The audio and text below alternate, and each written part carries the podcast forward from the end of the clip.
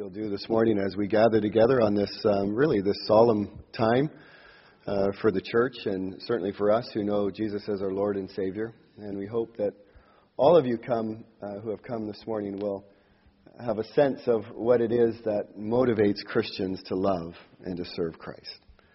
You may have noticed that uh, the background is a garden. Our thoughts today are going to be scattered around scenes from the garden. And uh, the garden is illustrated four times in all of the gospel writers. So we've taken snippets from each of those writers to share and to um, provide meditative fodder for us. And I'd like to read one of them before we uh, begin worshiping the Lord and participating together, and it's from Mark chapter 14. And they went to a place called Gethsemane, and he said to his disciples, Sit here while I pray. And he took with him Peter and James and John, and began to be greatly distressed and troubled. And he said to them, My soul is very sorrowful, even to death. Remain here and watch. And going a little farther, he fell on the ground and he prayed that if it were possible, the hour might pass from him. And he said, Abba, Father. All things are possible for you. Remove this cup from me. Yet not what I will, but what you will. And he came and he found them sleeping. And he said to Peter, Simon, are you asleep? Could you not watch one hour? Watch and pray that you may not enter into temptation. The spirit indeed is willing, but the flesh is weak. And again he went away and he prayed, saying the same words. And again he came and found them sleeping, for their eyes were very heavy, and they did not know what to answer him. And he came a third time, and he said to them, Are you still sleeping and taking your rest? It is enough. The hour has come. The Son of Man is betrayed into the hands of sinners. Rise, let us be going. See, my betrayer is at hand. Matthew 26, 36 and 37 says, Then Jesus went with the disciples to a place called Gethsemane and he said to them, Sit here while I go over there and pray.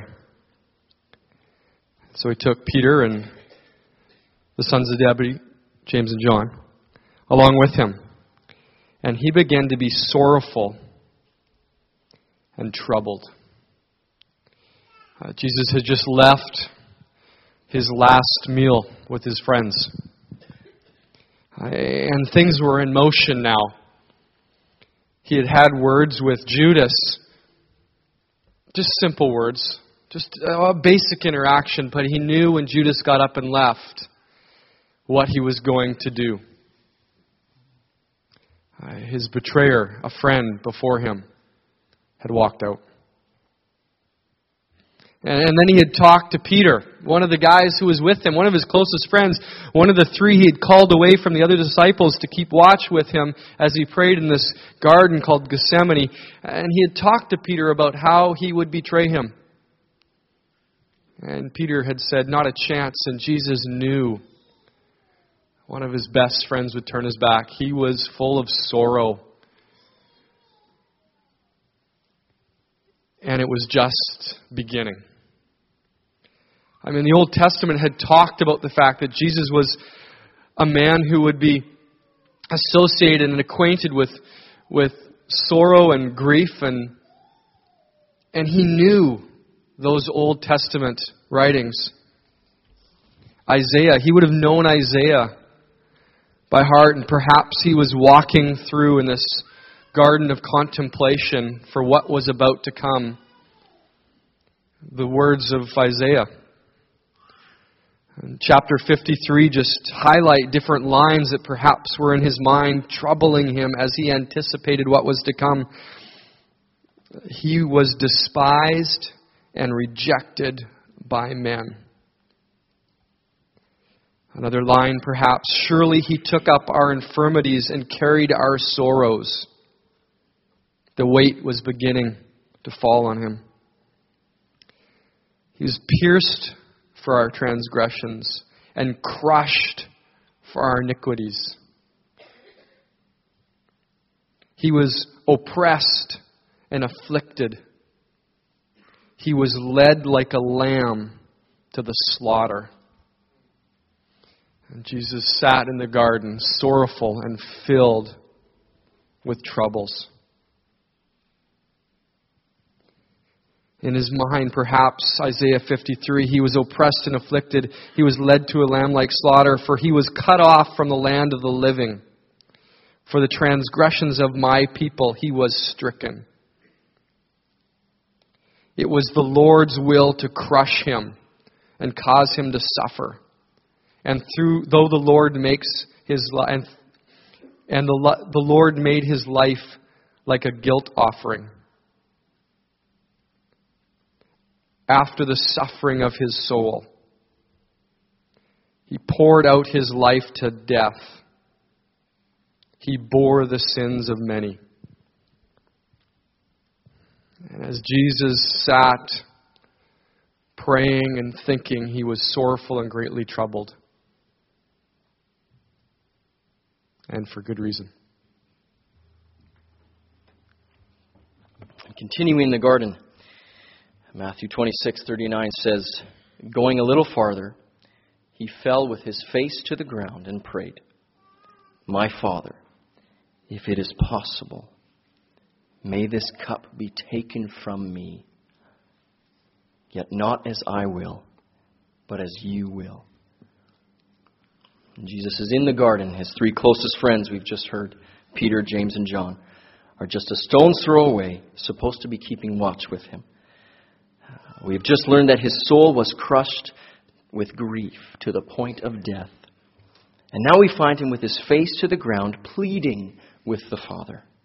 If it is possible, let this cup of suffering be taken from me. This is an incredible moment in the life of our Lord. Until this point, he has walked faithfully all of his days. He has been defined by purpose, intentionality, decisiveness. He knows who he is and what he is here to do. And this is a crucial moment because here we see, possibly more than ever before in his life, we see the humanity of Jesus. And I believe there's something that has crept into our understanding of Jesus uh, that I think we need to correct a bit. I think what has happened is that we know Jesus to be the Son of God. We know him to be God incarnate, stepped down from eternity into time, and I think what has crept into our understanding of Jesus, to how we think of him, is the idea that he, this life was not hard for him, that he may have been cheating on the test. Okay? This is God. Life is not hard, this is a breeze. Okay? It's like Mozart sitting in the kindergarten music class right? Einstein on your grade 8 physics final. Uh, it's not hard for these guys. So, in a way, we cannot relate with them because they are so far beyond us that the, the disconnect is, is just too big. It is, a very, it is very dangerous for us to understand Jesus, in this way. For without his humanity, it becomes impossible to relate to him, to identify with him, and especially to love him. I want to be very clear on this point. Jesus was not cheating on the test.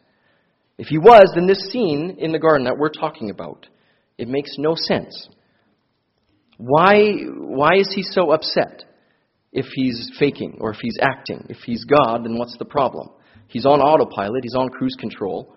Then he shouldn't be so troubled. He shouldn't be praying to God, take this away from me if there's any way. Okay, Hebrews chapter 2, 14, 15 says, Since the children have flesh and blood, he too shared in their humanity, so that by his death he might destroy him who holds the power of death, that is, the devil, and free those who all their lives were held in slavery by their fear of death. He too shared in their humanity. He is on his face in the dirt, sweating drops of blood at the thought of going through the crucifixion. Make no mistake, he is fully human. He is definitely more, but he is absolutely nothing less. And at this moment, his entire life stands on the edge of a blade. For if he falters here, all of creation will be lost forever. His prayer reveals a temptation almost, doesn't it? Father, if there is any way this cup can be taken from me, then take it. Jesus may have been tempted at this moment to walk away, to not go through with his purpose, with why he came. I believe he's standing here at a crossroads. I know what I'm about to go through, and I know I must. But if there's any other way. And this is, at this moment, I see a quality in this man that I absolutely love his ability to submit to the Father. Okay? He, he prays, if it's possible, let this cup be taken from me. But what does he say in the same breath? Not my will, but your will be done. He submits his plans, his ideas, and he obediently follows the Father, knowing full well what he is about to endure. This submission before the Father staggers me, and it makes me wonder how many times I plan things in my mind.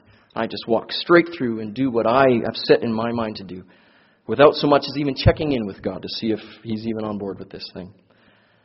And my prayer is that we would recognize the obedient submission of Jesus to the Father, and in our own lives, we would lay down our own wills to Him as well. For truly, man sets his plans in his heart, but it is God who directs his steps. And may we pray, Your kingdom come, and Lord, Your will be done on earth as it is in heaven. Let me pray that. Father, as we are focusing our thoughts on the time that Jesus spent in the garden, Jesus, I want to thank you for your submission to the Father's will. I want to thank you that you have fully taking on humanity so that you can be identified with us in every way but sin. And Lord, without that, we, we have no hope. We have no rescuer that we can make sense of.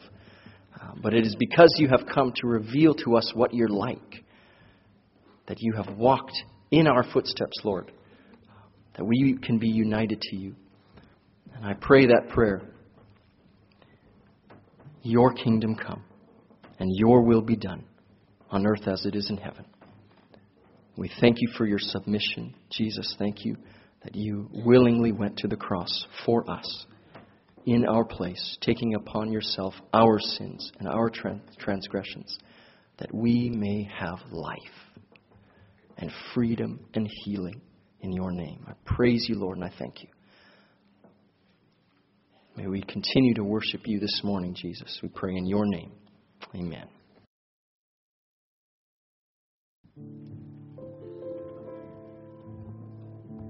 Faith is a mysterious thing as we are called to follow Jesus Christ, and through that following and that trust, to emulate the things that He calls us into do and trusting Him. And at times we find ourselves reflecting situations that Christ has gone through. Good Friday is the day that often reveals for us the travails of the soul, the challenges that Christ faces, and at times we find ourselves in our own travails in our own challenges. And, we, and we've been looking at the four different scenes through the garden. We've looked at the sorrowful and troubled Jesus. We've looked at him prayerfully submitting to the Father's will. And now we want to look at how he was strengthened to suffer, or how he was strengthened to face the challenges that he faces. And in the, and in the testimony and in the life of Jesus, we too find our own strength to face challenges. The Bible records it this way in Luke 22, verse 43. An angel from heaven appeared to him and strengthened him. There's an old philosopher, Huey Lewis, who once said, Life is a struggle. And yes, there is a challenge for relationships in, in how they communicate with one another. And so we too in our life face challenges. And clear communication in faith in God is sometimes as well a struggle. Jesus began his ministry here on earth with an invitation. An invitation for us to come and to experience Thy kingdom come. God here with us. Repent, Jesus said for the kingdom of heaven is near. An old Sunday school song that many of us sang as we grew up was Trust and Obey, for there's no other way to be happy in Jesus but to trust and obey. Sometimes that sentiment is hard to follow. then, as Jesus is describing those who would follow him, he describes for us a path of life that seems a little bit unattractive. And when we come to the realization that in our trusting and in obedience, we get to those areas where we need to hold on and say, Yes, God, I'm holding on to you in spite of the situation, it is then that we explore the majesty of God. Jesus writes, or Jesus says rather, Blessed are those who are persecuted because of righteousness, for theirs is the kingdom of heaven. Blessed are you when people insult you, persecute you, and falsely say all kinds of evil against you because of me. Rejoice and be glad, because great is your reward in heaven, for in the same way they persecuted the prophets who were before you. This is such an inverted picture of successfulness. And yet, when Jesus describes that the first become last, the last first, the marginalized become embraced, those who are condemned become welcomed, honored, and cherished. He's revealing to us that while we may face challenges, we find strength in Him. Challenges have a way of stirring up our inner being. They have a way of sometimes trapping us into thinking, if only. If only I had more money, if only a relationship was successful, if only the situation would change, if only the perfect job would come along, if only it was sunny, if only my health would hold. And always in the if onlys, our eyes come off of Christ. How then do we live by faith so as to be strengthened in faith? James reminds us Submit yourselves then to God. Resist the devil, and he will free, flee from you. Come near to God, and He will come near to you. Ultimately, there are two great challenges that we all face. The first is this temptation. But again, we're reminded no temptation has seized you except what is common to man. And God is faithful. He will not let you be tempted beyond what you can bear. But when you are tempted, He will provide a way out so that you can stand up under it. And the final temptation that we face is the fear of death. And yet again in Corinthians we read, Listen, I tell you a mystery. We will not all sleep, but we will all be changed in a flash, in the twinkling of an eye at the last trumpet. For the trumpet will sound, the dead will be raised imperishable, and we will be changed. Death has been swallowed up in victory. Where, O death, is your victory? Where, O death, is your sting? When facing these ultimate challenges, Jesus instructs and he gives us a perspective on what it means to be swallowed up if in the if onlys.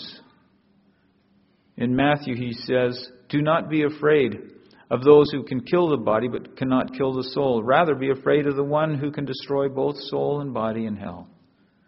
And also in Matthew we read, "Do not store up for yourselves treasure on earth, but store up for yourselves treasure in heaven." Where moth and rust do not destroy, and where thieves do not break in and steal, and where, for where your treasure is, there your heart will be also. No one can serve two masters. Therefore, I tell you, do not worry about your life, what you will eat or drink, or about your body, what you will wear. Is not life more important than food, and the body more important than clothes? But seek first his kingdom and his righteousness. And then Christ entered that night in the garden. And all that he had been teaching, all that he had been, that, been illustrating, now became his life song. Father, he said, if you are willing, take this cup from me, yet not my will, yours be done. An angel from heaven appeared to him and strengthened him. Never once did Jesus become captured in the if only. Rather, he was embraced with the with you. Jesus willingly accepted this cup of challenge. So, my question is what cup are you drinking from? The ancient Greeks allowed us to, to glimpse into the cup of Socrates, poisoned hemlock, false, false security in worldly wisdom. Jesus, He took our sins, the sins of the whole world, so that we, feeling overwhelmed, feeling a need for life, feeling a need for forgiveness, could come and simply ask, repent, accept, and be free. So I ask you, will you throw out the dregs of your own creation and accept the gift of life, as the Bible says, streams of living water? Where are you finding your hope and your strength today? In a relationship with Jesus Christ, we will be strengthened to face the challenges that will come. Jesus promises, Do not let your hearts be troubled. Trust in God. Trust also in me. In my Father's house are many rooms. If it were not so, I would have told you. I am going there to prepare a place for you. And if I go and prepare a place for you, I will come back and take you to be with me, that where I am, you may be also. That night, Jesus trusted. Your will be done. Will you?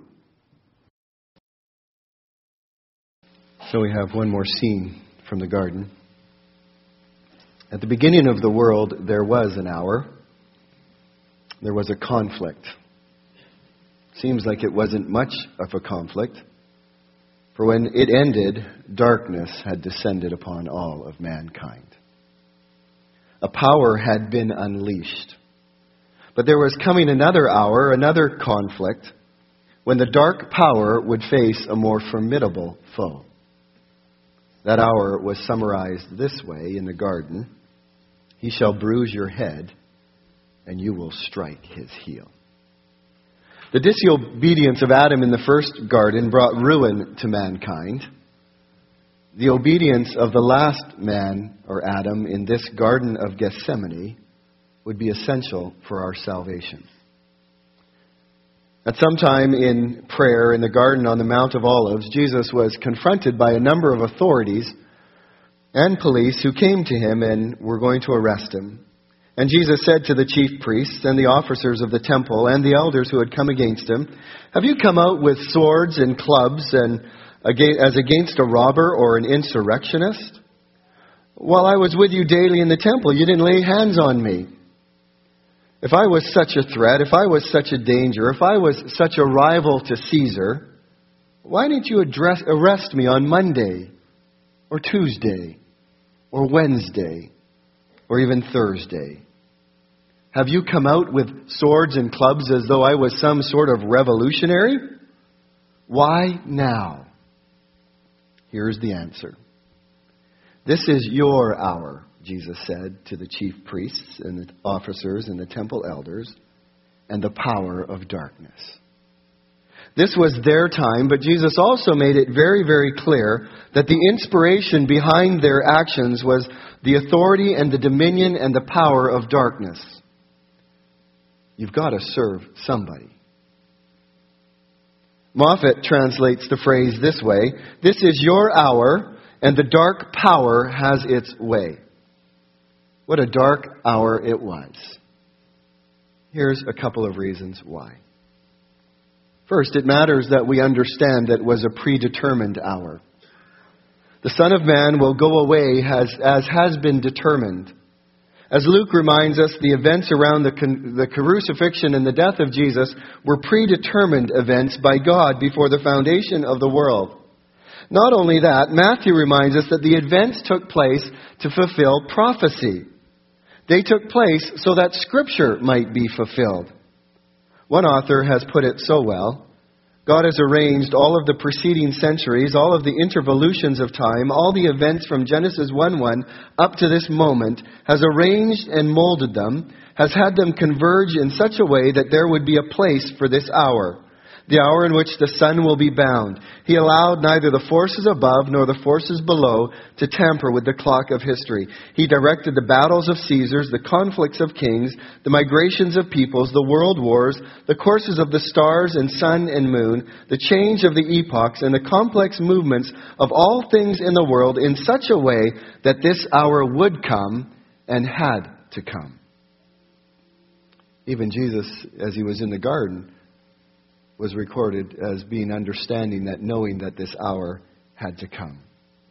And so, this hour that Jesus was facing was a predetermined hour, and it was a prophesied hour. It was an re- hour reserved by God for Satan. This was his hour to do his worst. The first Adam had been easy prey. How would this Adam fare? But it was also Christ's hour, the hour appointed for his sacrifice. As Jesus said, Shall I not drink the cup that the Father has given me? It's the same event, the same hour, viewed only from a different angle. Read through the Gospel of John, and you will quickly see that Jesus was aware that was, there was a specific hour coming in his life. So they were seeking to arrest him, John writes. But no one laid a hand on him because his hour had not yet come. It was clear that Jesus was protected until that hour. But Jesus knew it had to come. And in fact, he knew it, it had arrived when he prayed to the Father only moments before going out into the garden Father, the hour has come. Glorify your Son, that the Son may glorify you. And then shortly after, we read that the band of soldiers arrested Jesus and bound him. It was the hour of our Lord's sacrifice. Loved ones, the hour of darkness during which the dark power had its way was ordained by God. It was also the hour of sacrifice when God would defeat Satan and death. One wrote, The struggle in Gethsemane had been fierce. Soon the struggle would be fiercer still. That old serpent called the devil and Satan had uncoiled and had bared his fangs, poised to strike again and again with all the venom of which he was capable. Trampling on serpents is a most painful experience, especially for the heel. But, as Matthew Henry says, the hour and the power of darkness were short, and such the triumphs of the wicked will always be. It may be Friday, but Sunday's coming.